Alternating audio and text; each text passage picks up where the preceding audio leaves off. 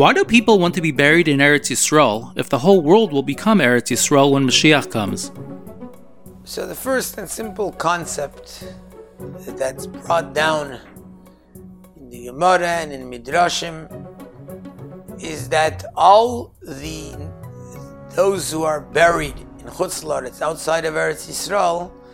Tchias HaMesim will take place in Eretz Yisrael, and therefore all those who are buried outside of Eretz Yisrael will have to roll through tunnels in order to get to Eretz Yisrael. And that rolling is a painful one, and that's why people want already milchatchila be buried in Eretz Yisrael. The depth of this concept and the, the practical lesson that there is from it is that although when Mashiach comes, everything will be amazing and everything will be powerful.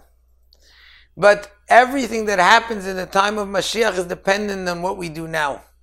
And therefore, a person wants to prepare himself already now to show his love for Eretz Yisrael as it is now by making sure, by going and showing how he believes and connects the holiness of Eretz Yisrael which incidentally is not just Eretz Yisrael in the simple sense, but like the Rebbe says that the Kvarim of all tzaddikim are connected directly to Eretz Yisrael. In them there is Eretz Yisrael, and certainly a live tzaddik. The idea of connecting to a Rebbe, with this we are actually living in Eretz Yisrael, which is even more important than dying in Eretz Yisrael. As the Rambam says, that einay doime kol toyt kol tosay mi ach el mi chayim le kol tosay lachar misa. Yes, it's an amazing thing to be buried in Eretz Yisrael, but one can't compare that to if the person is actually meriting to be there during his lifetime.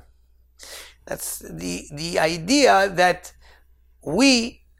even though when Mashiach comes, will be there, when Mashiach comes, this whole world will be Eretz Yisrael, but now we have to already mach the Eretz Yisrael at this time, before it becomes Eretz Yisrael. And that's both the physical Eretz Yisrael by going to Eretz Yisrael, for those who are going there and for the idea of, of connecting there, but more importantly,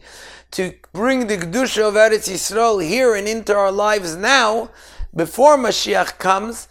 as a preparation and in order to prepare the world for that revelation of when Mashiach comes.